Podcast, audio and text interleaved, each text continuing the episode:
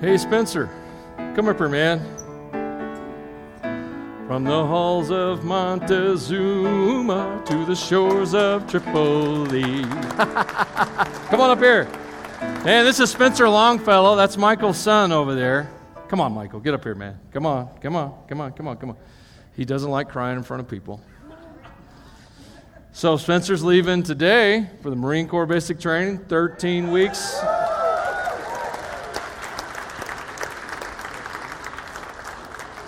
Thirteen weeks of pure comfort and joy. Oh, and I think the recruiter's here today. If you need to talk to somebody, just saying, just throwing that out there. So, anyway, I want to pray for you, my man. Heavenly Father, we lift up our brother, this arrow of God out into the world. And we are honored today to send him into our United States military in the Marine Corps. And Lord, I pray you protect his heart every day, protect his life, but I also pray that while he's there, he grows up into that warrior of God that you've always called him to be. In Jesus' name, amen. amen. Love you guys. All right. Love you, buddy. Oh, All right. Awesome. Thank you. You need another hug? It's okay. It's okay. It's all right. It's good. Love you, man. Love you, buddy. Yeah. That's, that's exciting stuff right there. Are you guys here? There's a lot of people here for that, not to be any more than that here. You guys here? All right, good deal. I'm gonna need I'm gonna need your help today. I mean, you've had an extra hour of sleep, or you spent it watching uh, Netflix or something. But anyway, so at Ordinary Faith, we have a framework that everything we do kind of falls into. We start by trusting Jesus, we live to honor God, and we mature or grow by helping others. So let's, let's do this together. I'm going to say we start, and you're going to answer the rest of it. So the bold is the answer. This is an open book quiz. All right? We start by trusting Jesus. we live to honor God. and we grow by Today is a, a, live to honor God message. That's where it fits into the framework, okay? So uh, today we're going to talk about actual, true, real freedom in Christ. And um, the thing is, uh, as Dave was teaching last weekend, Pastor Dave Limmer was here last weekend, really enjoyed having him. But as he was teaching, he kept saying that phrase, in Christ. And I kept hearing people go, not out loud, but they just like inside go, oh. Like, I don't think I can do that. And I just want to remind you that being in Christ isn't something you do, it's something that's done for you. It's something that's done for you. First Corinthians, thank you, that's right. First, First Corinthians 1.30, I believe it is, it says, Of God are you in Christ. God put you there. Okay? So today I'm talking about some things that are that may challenge you, but I want to make this caveat right from the beginning. I'm not asking you to do the things that we are supposed to do today. I'm asking you to go to someone who can do them through you. Because right uh, because freedom is not the freedom to do what you want. Freedom is the power to do what is right. Freedom's the power to do what's right. So, for this series, I've been using history to kind of set up each topic. We started with the Reformation, and we talked about the Bible and how that the Bible being placed back as a foundational piece of human thinking and human intellect was key to the Reformation taking place and created much of the world in which we live. Then the week after that, we talked about the first Great Awakening, which was a very Calvinist awakening because you had the key leaders being George Whitefield and Jonathan Edwards. Their attitude on revival at the end of the first Great Awakening was this if God wills it, you'll have a revival, there's nothing you can do for it. Well, today we're getting into the second Great Awakening. We'll land on a guy named Charles Finney, but we'll talk about a couple guys before we get there, and then we're going to get into God's Word and see what we can learn from what happened. Charles Finney his idea on revival was if you meet the conditions, anyone can have revival. So things were changing. Now, my, my personal opinion, you may not care, but since I have the mic, I'll tell you anyway. is that God, with each awakening, gives the church something that it is either lost or forgotten. He restores with each awakening something. And I personally believe we are in an awakening right now. I don't think we're waiting for one. I think we are in one. And that in that awakening, God is restoring something very powerful to the church. But that's just my opinion. That's not the Word of God. The Word of God is, is that He loves you, and He is always ready to revive you, forgive you, restore you, those kinds of things. So, those are kind of the background. So, today we're talking about freedom. The last time we talked about this, we were in the uh, 1750s America. Anybody remember 1750s? No, I thought a couple hands would go up. I mean, so obviously that's before the revolution. That's before America was America. We're a very young country. The 1750s, First Great Awakening shaped America for the revolution. Well, the next revolution we get into, or the Great Awakening we get into, started in the 1800s and lasted 50 years and set us up for the Civil War, to be honest with you, which doesn't sound great. Like revival sets us up for war, sometimes it does. When enough people decide that right is right, it can create a whole lot of conflict in a country. And so, it started about the 1800s in uh, actually in Kentucky, honey. My wife's from Kentucky. Now, America in the 1750s was about 750,000 people. In that 50 years, from 1750 to 1800, America had grown from 750,000 to 5 million, and a million of them were pressing into the West, and the West at that time was Kentucky. Oh my gosh. That's hilarious. Sorry, that just it just happened. So anyway, so let's talk about James McGready just for a second, because this guy opened the door at Red River. They had the first ever that we know of camp meeting, revival meetings outdoors, all those kind of things. So for a, a week, they got together, sang songs, taught the scriptures, prayed, ministry. They ministered in prayer, ministered to each other. And uh, so Red River happened, and people got excited about God. It was a good meeting. Hundreds of people came to faith, started living for God. It was great. So McGready said, You know what? Red River's cool. I'm glad this happened. So let's do Gasper River. And so they went to the next town. He pastored three churches in three different towns. He went to the next town and started a meeting there. Eight thousand people showed up in the course of a week to encounter God. In that meeting, history records eyewitness accounts were that people would, would encounter the Holy Spirit and fall out on the ground. That uh, they would get, it was actually, uh, they would just get overwhelmed the presence of God. Some people would just be uh, astonished for hours. Then, so you have another guy came along, Barton Stone. He said, Hey, McGready's got a hold of something, and he formed the Cane Ridge Revival in Kentucky. This revival changed the state of Kentucky for the next 100 years. 10,000 people, 10 to 25,000 people are estimated to come to that revival. This is where they would get this thing in the revival. Holy, the Holy Spirit of God would fall, and people would just get overwhelmed, and they would get what came to be known in the mid 1800s as the jerks. And so people would start jerking. And then people would make fun of them. Oh, look, there's something wrong with them. Then they would start jerking. It was hilarious. God has a sense of humor. I think he does. You may like, oh, if that ever happens to me, I'm leaving. Well, I know the Holy Spirit, he will chase you down. I'm just saying. Leave all you want. God came after me. In fact, we're going to talk about a guy today that, uh, that God came after, but that is later in the message. So, Barton Stone formed the Cane Ridge Revival. What's happening? The way the world does church is changing. The high clergy standing high above the people and an acoustically built cathedral is vanishing, and the country preacher, horseback preacher, is rising up. Yeah, that's right. It, is, it was a world changer. I think you should clap. Michael, thank you. I think you should. It was changing. Then we'll go back to the high intellectual level. So you, you, had Kentucky, and if you've ever been to Kentucky, I mean, they keep it simple down there, all right? But then you had Timothy Dwight. Timothy Dwight was the president of Harvard, of all places. Harvard was anti Christian by the 1800s. I mean, not like today. Just kidding. Anyway, so it was anti Christian. Yeah, huh? Yale. Yale. Oh, sorry. Oops. Yale. I said Harvard. Yale. Oops. Don't yell at me. Yeah, these lame jokes are coming all morning. So he's at Yale. Timothy Dwight's at Yale. And he starts a Bible study. Now, Timothy Dwight is a grandson, great grandson, grandson, grandson of Jonathan Edwards. He is moving more in that Reformed thinking, Calvinistic thinking, a more higher church. And so he starts a Bible study, and he's not for the stuff that's happening in Kentucky, by the way. He's not about that.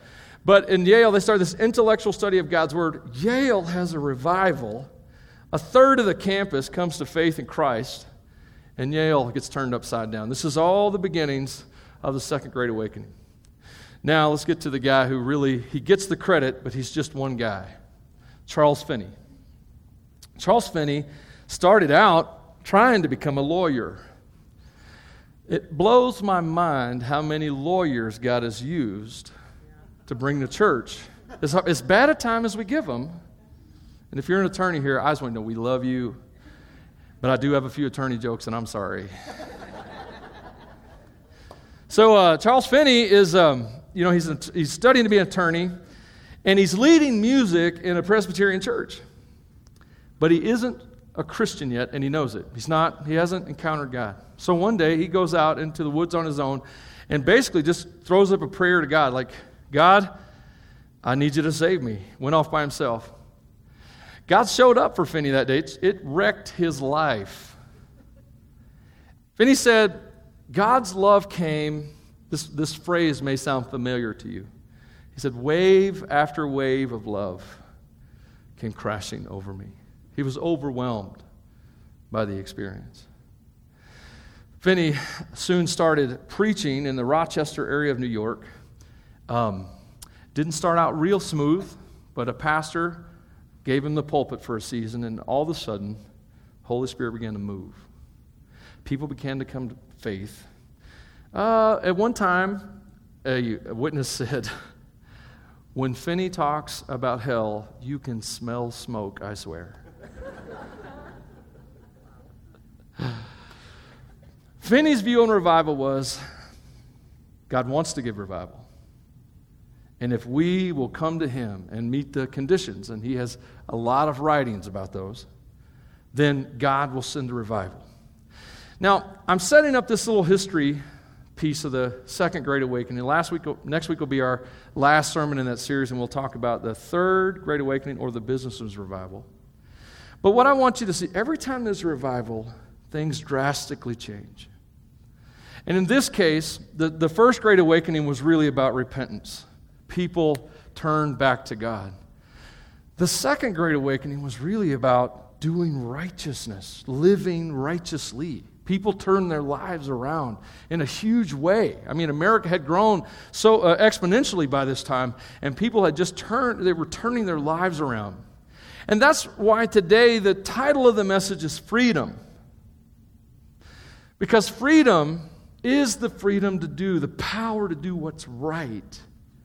And that's what righteousness is.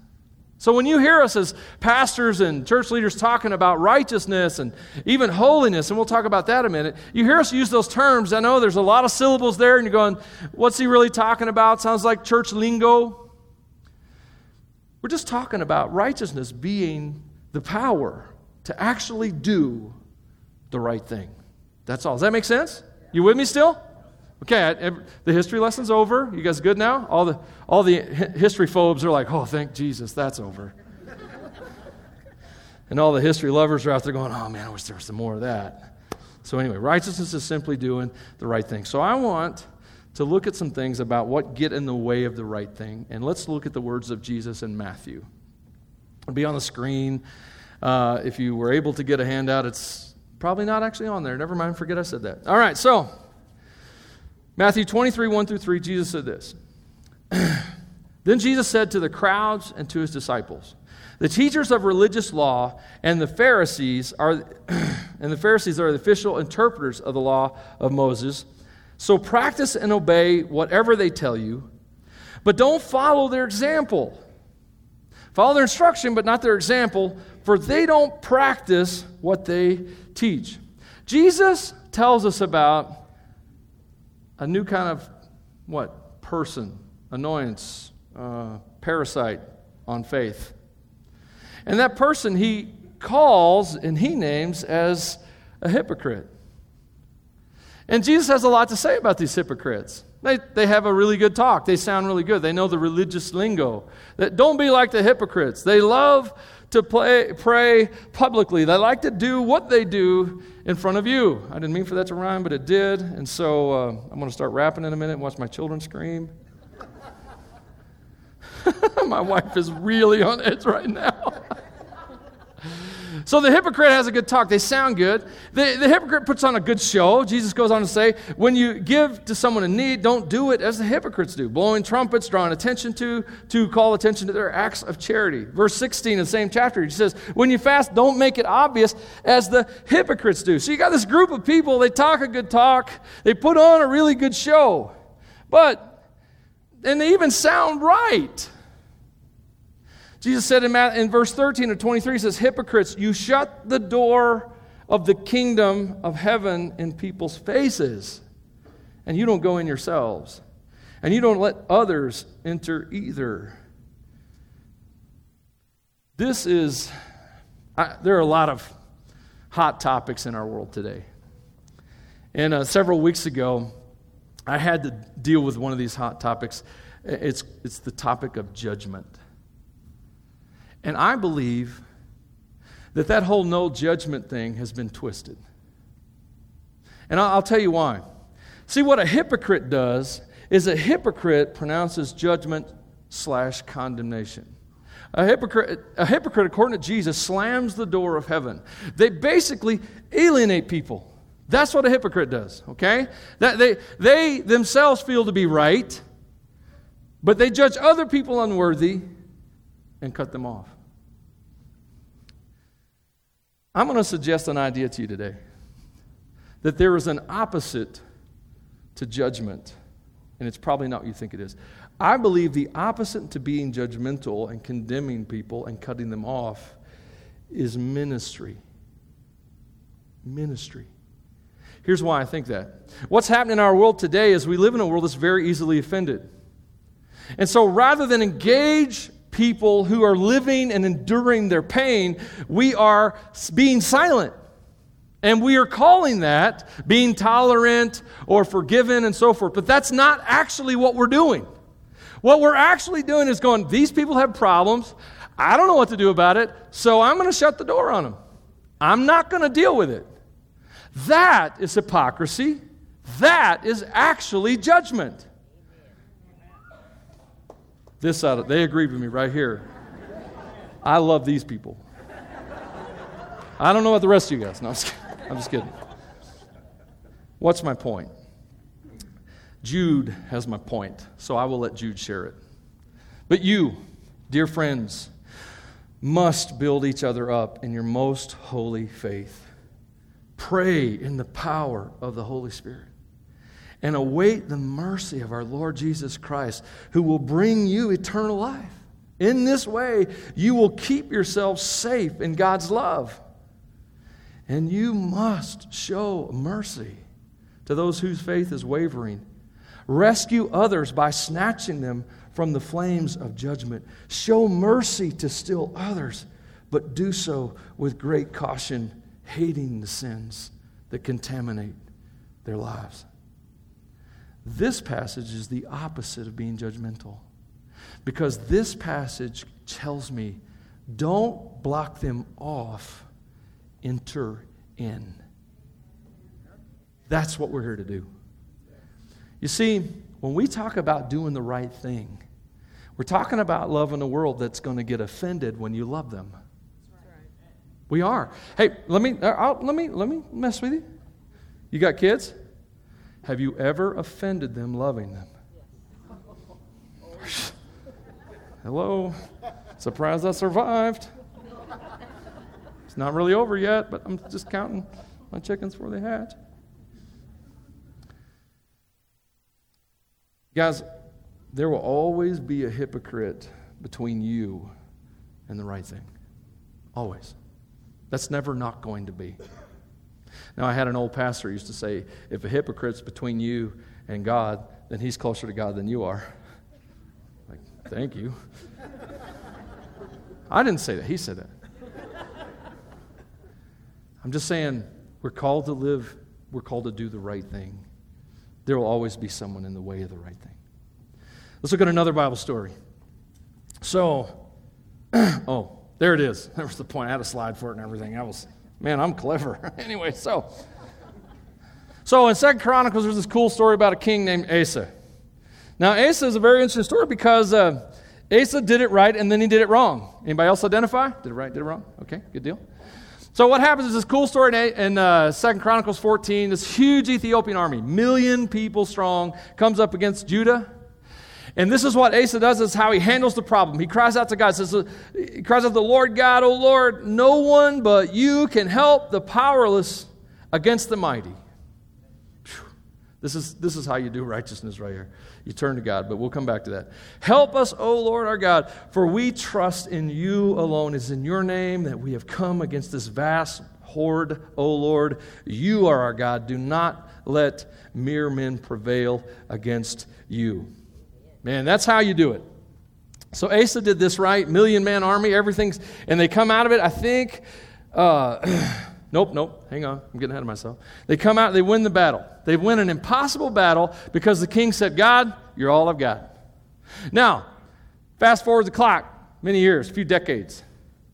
Another army comes up. This is just a small army, King of Judah. Rather than cry out to God, King Asa turns to politics. Now, I know the elections this week, and you probably took that as a stab, but it wasn't meant that way, okay? Unless it really hurt. He turned to politics and he tried to get someone else on his side.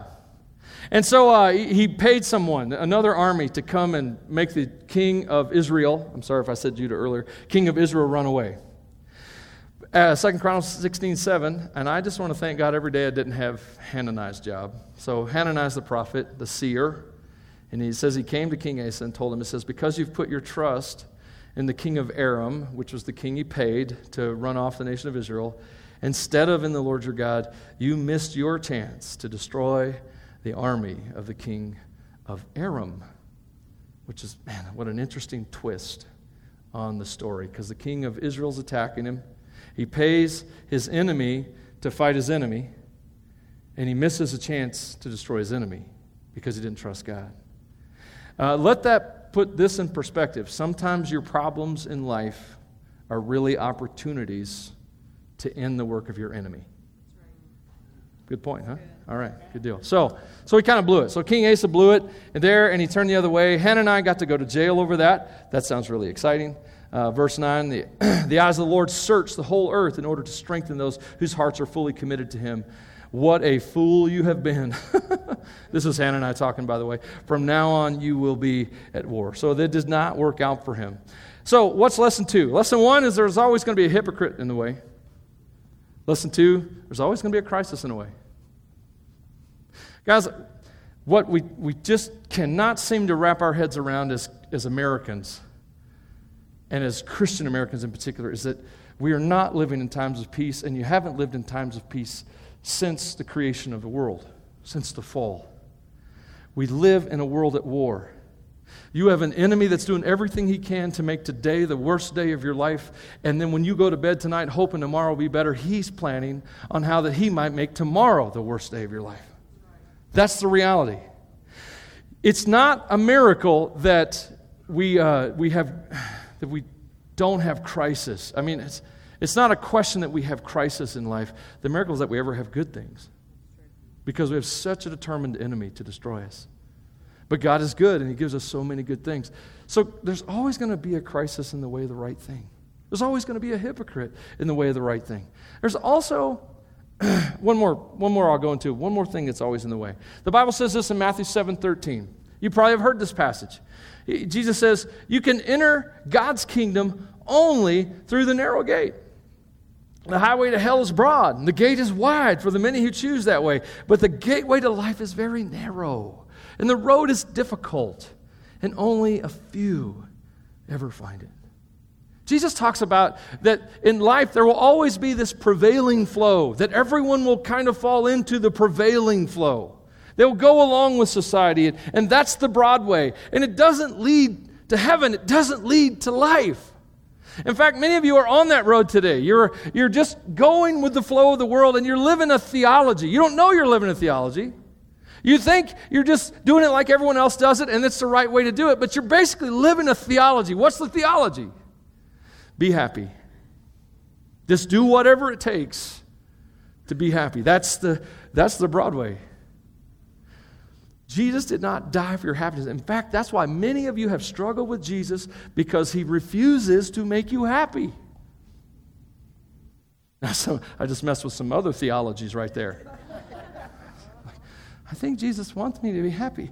No, he wants you to be holy. What is holy? The root idea of holy is whole. He wants you to be whole, complete. You see, you can spend your whole life and be happy and never be whole. In fact, we spend a ton of money and time trying to distract ourselves from our brokenness so we can be happy. Jesus says, Hey, I love you so much. I want you to be whole, and I want your happiness to flow out of your wholeness. Not your happiness to be a distraction from your brokenness. Does that make sense? Amen? Still here? Some of you left. Come back. We're still here, same room. Oh, so now uh, there's this broad way, this thing that makes you happy. Jesus points us down a different way. And look at Jesus' theology, the way Jesus thinks about God. So when I say theology, replace it with think about God. So you know what I'm talking about, okay? This is what Jesus thinks about God. Matthew 18, 12. This is the weirdest verse. You can own it. It's weird. There's a lot of scriptures that blow my mind. This is one. If a man has a hundred sheep and one of them wanders away, what will he do? Goodbye, sheep. That's what I would do. You should have stayed near us. Sorry. What will he do? What does Jesus say to? This is why Jesus is weird. Uh, everybody, there was a, one, a man who once said, Jesus is either right or a lunatic, okay? And it's true. Listen to what he says. What would you do? Will, won't he? Jesus just assumes he will do this. Won't he leave the 99 others on the hills and go out and search for the one that is lost? It's one stupid sheep. and Jesus says it's worth leaving the 99. That's a hint at what the narrow way looks like. That's a hint at what righteousness looks like. Righteousness, doing the right thing, isn't, isn't the, the most comfortable thing. In fact, sometimes doing the right thing is the most risky of proposals. Sometimes doing the right thing has real consequences. That's why we need people to stop living in a way that I just want to be happy. We need people who live in a way like we need to be holy. We need to do what's right no matter the cost. And that brings us to our third argument here. There's always going to be a hypocrite in the way. There's always going to be a crisis in the way. And there's always going to be a convenience in the way. This is why we struggle doing the right thing.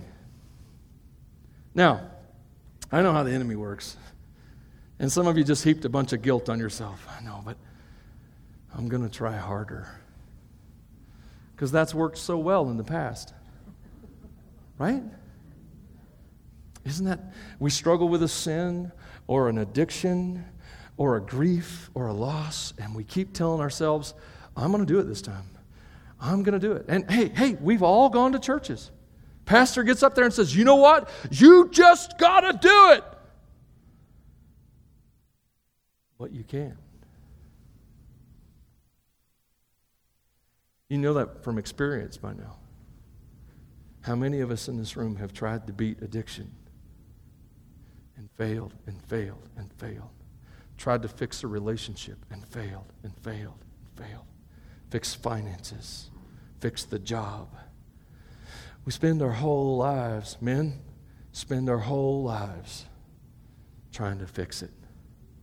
Fix our marriage, fix our kids, fix our car. Sorry, I'm, I'm the mechanic, I'm the non-mechanic in the house. We can't. What are we supposed to do? Because I'm sick and tired of that message of you just got to do it.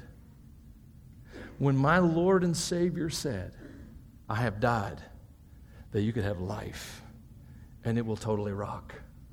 That's my translation. Okay? All right. So let's move on down.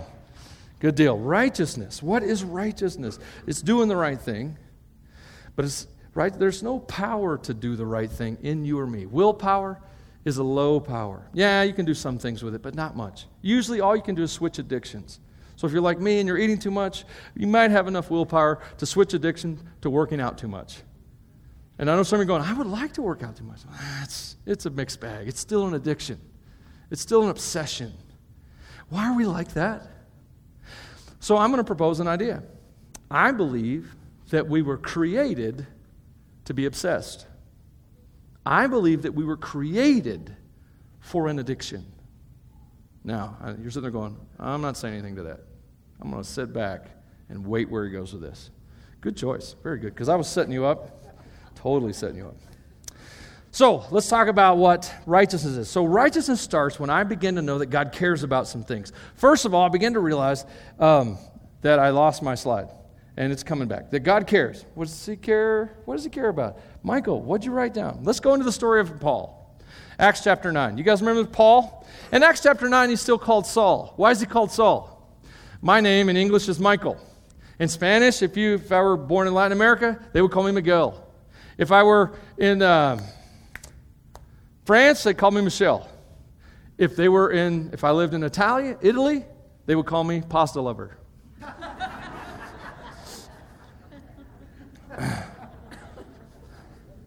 Saul is the Hebrew form of the name Paul. Paul is the Greek form of the Hebrew name Saul. Does that make sense? What you really need to understand is this the fact that Saul started going by Paul is a miracle.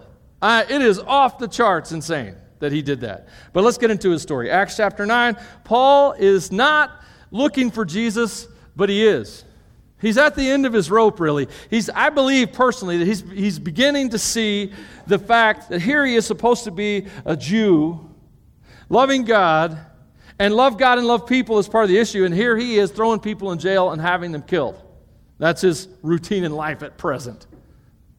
And so, anyway, Acts 9, Jesus shows up on the road to Damascus. This is what happened.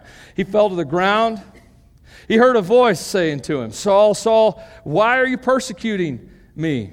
He answers, Who are you, Lord? Saul asked. And the voice replied, I am Jesus, the one you are persecuting. Now get up and go into the city, and you'll be told what you must do. So here's Jesus finding Saul and changing his life. Now, uh, just I want to read the scriptures. I'll come back and describe them. So let's jump into a little bit further and talk about Ananias. So Ananias is praying.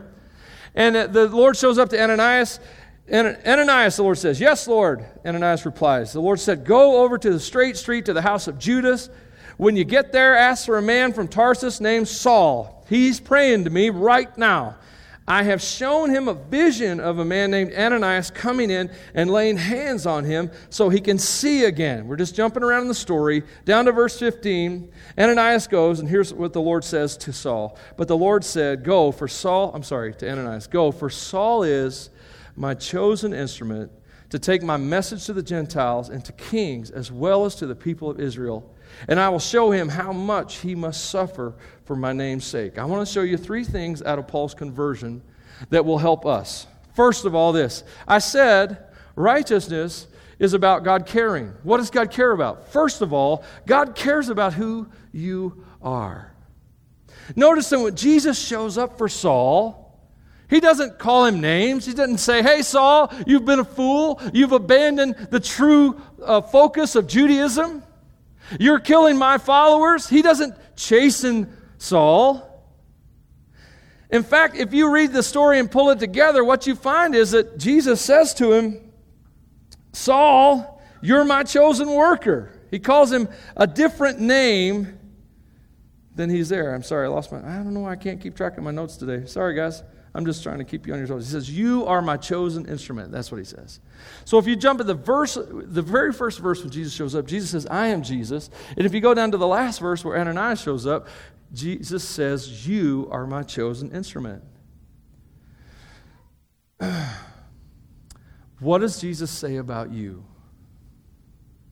God cares about who you are. This is important. What if you are a chosen instrument. A lot of times we wear labels in our hearts about ourselves, don't we? Especially when we mess up, sin, fall back into that addiction or whatever it is. And we call ourselves names. You loser. You're a failure. You can't do this. That echo chamber. The accuser. We're, we're basically coming alongside our enemy, Satan the accuser, and attacking ourselves. God never insulted Saul. God called Saul chosen. You know, I think one of the biggest challenges that's going to face us in the world of righteousness as believers and doing the right things is realizing who we really are. Paul said about us, Paul said we are holy and blameless without a single fault in Colossians 1:22. Holy and blameless without a single fault. You holy, whole, blameless. No one can lay a charge against you without a single fault.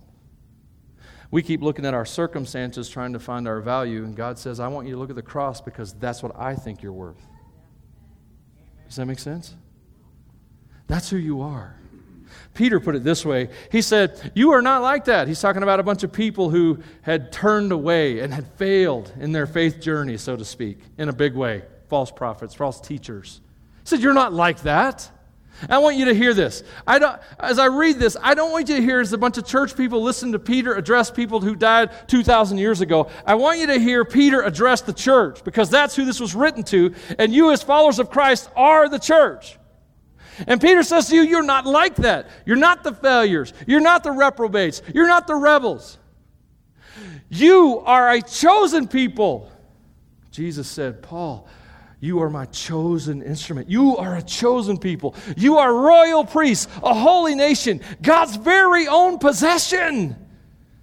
And as a result, you can show others the goodness of God. You know what that is? That's righteousness.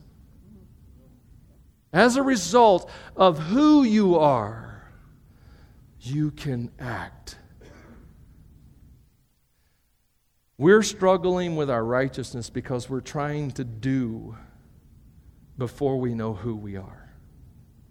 We're trying to do our way into Christianity, into faith. We think that if we can do enough righteous things, we will be Christian. That is not how this works. Our righteousness is always and forever and forever shall be imputed. What does that mean? Jesus earned it and stuck it on you. Amen. Leonard, thanks for the support up here, man. I'm telling you. I'm going to have to start dragging them in, dragging them in. My question here is if God knows who you are and God says who you are, who are you to live so low? Who are we to live so powerless, so cowardly, so insignificantly when we are infused with the very person of Jesus? I think you're like me, though. I think you want to live God's reality for you. Is that what you want? I mean, do you really just want to survive until you die? I don't. I, I, did not. I did not come to faith so I could just get by until they bury me, or burn me, or whatever they do. I don't even care. I'm not going.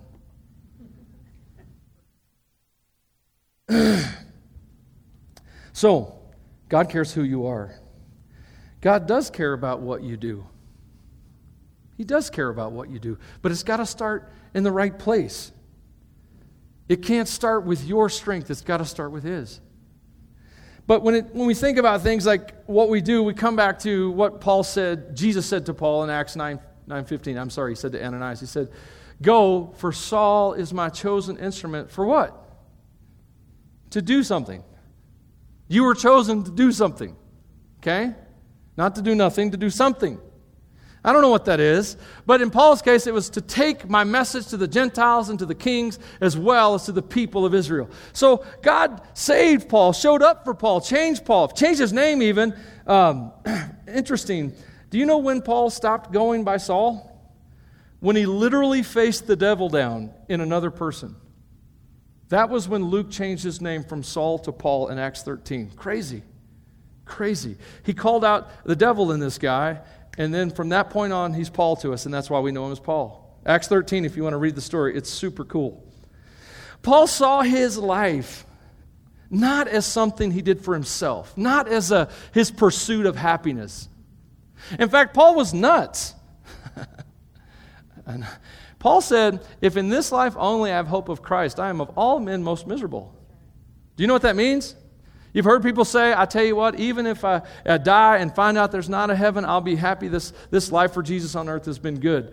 Paul would disagree. I'm, I'm not saying that's a wrong way to look at things. I'm not condemning that statement. I'm just saying Paul said we should live so passionately here and burn so brightly here that it costs us dearly to be here so that when we die, the reward of heaven is that much sweeter. Paul says, if there's no heaven, I'm wasting my life. That's what he said. What a way to live. Hey, come on, young people.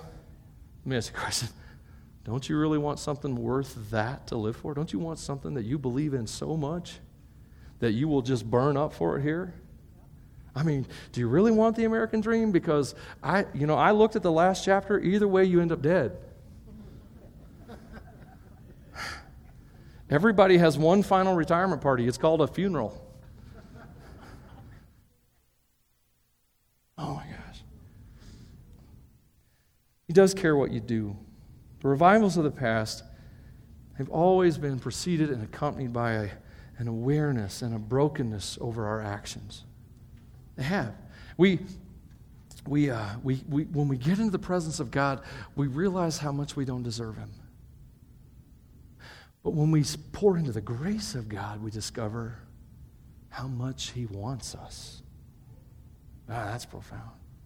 God does care about what you do. And then God also cares about those you touch. God loves this world. There isn't a soul in it God doesn't love. I don't care their crimes, I don't care their failures, I don't care how many people they've hurt. God loves them. And God loves you. You'll never outrun His love. He's always going to love you. As His child, He adores you. He wants us to touch people. I always I have this strange imagination. You might have figured this out. I always I always wondered what it would be like if God just like raptured people out the second they got saved. That would be so weird. Joe just got. S-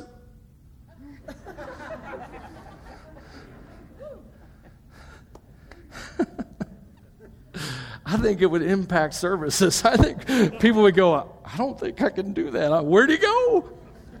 Sorry, I, I told you I have a strange imagination. All right. Jesus was here on earth and he touched people.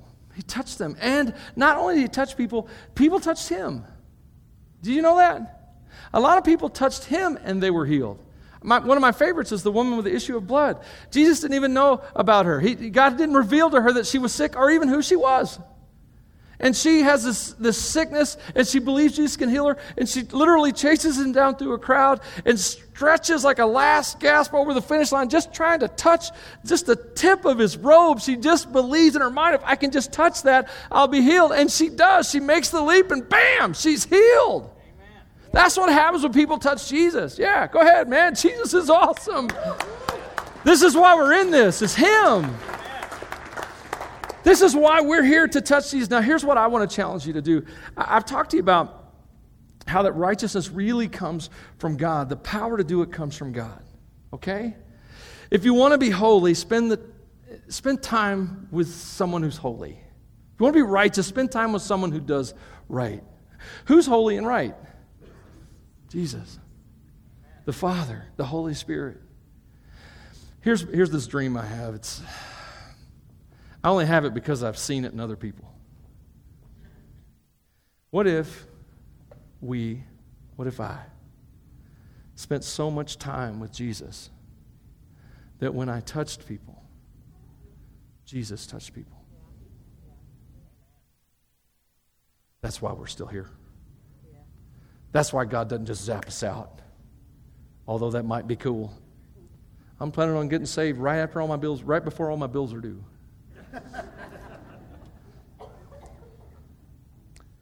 God cares about people that we touch. And we're here to touch people like God would touch them. Um, Jesus said to us, Peace be with you. I like that part. That's good. Let's stop there for a second and just soak that. Peace. Okay, now the rest of it.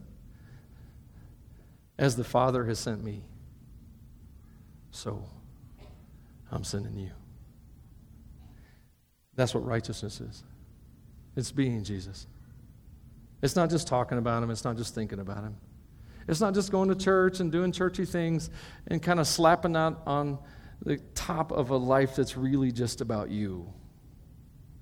It's about actually touching people with Jesus. And there's only one way to do that to spend a lot of time with Jesus. This is why we worship. I know some of you probably uh, come in sometimes, you go, I don't know why they do the singing thing. I'm not really comfortable with that. I'll tell you why. We're trying to help you get in the presence of the one who can touch you. Amen. I'm just a teacher. I teach the Bible. That's, the only, that's my expertise, teach the Bible. And I, I love the guy who wrote it too. There's that. But understand, I, I can't help you. I could get psychology degrees and Freud you out and all that stuff and not help you. In fact, I bet I could get 100 people in this room to raise their hands and say they went to someone for some kind of counseling like that and it didn't help. Not that you shouldn't get it. I will tell you this my Lord and Savior, He makes people whole. He makes people whole. That's why we feel broken. That's why we're struggling with depression. That's why we struggle financially and with our addictions, because we need to be made whole. When Jesus makes you whole, then doing the right thing, touching people with the right thing, it changes everything. What's the point? if I can live my life, true freedom, like I said earlier, true freedom is not doing what I want, it's doing what's right. And if I can live my life in such a way so that my only concern is the presence and the example of the one who died for me and saved me, Jesus Christ the Son, God the Father, God the Holy Spirit, and they're my concern, then all of a sudden I'm free. I don't need you to like me to do the right thing. I don't need you to affirm me in doing the right thing. Because if you think about it, the real reason we're not free is, is not that we don't have the ability to be free, it's that we are afraid to be free. We don't want to be judged for being free. My favorite free people are those Christians who unashamedly follow Jesus Christ. You might call them fanatics. I call them right. I do. Someone who loves Jesus so much, they don't care what you think. Now, that doesn't mean you get to be offensive and a jerk about your faith. There's plenty of those people out there. That's not what I'm talking about. I'm talking about a, a way to live life where you do the right thing for people and you touch people as God would do it. That's freedom. And in that freedom, no one needs to understand and no one needs to approve. Let's do the right thing. Let's pray. Worship team. Set your people free, Father. Free from a world that would enslave them with foolish ideas. Free from the bounds of materialism and sin and addiction and broken relationships and brokenness. Lord, set us free through a Red Sea into a wilderness if need be. And to, there to discover that you are the source of our needs, that you meet every need. You are our rock. You are our river of water. You are our bread.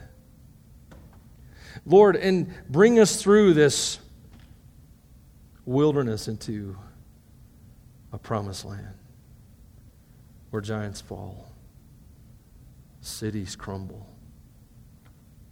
in the face of the goodness and the rightness of God's people. I ask you would help us today to lean into you, to seek you, to, to understand that you are our strength, and to turn to you and seek your presence. As we go into this last song, help us to, to give you our attention in full joy and focus on you. Set your people free. Show us that we are free. In Jesus' name, amen.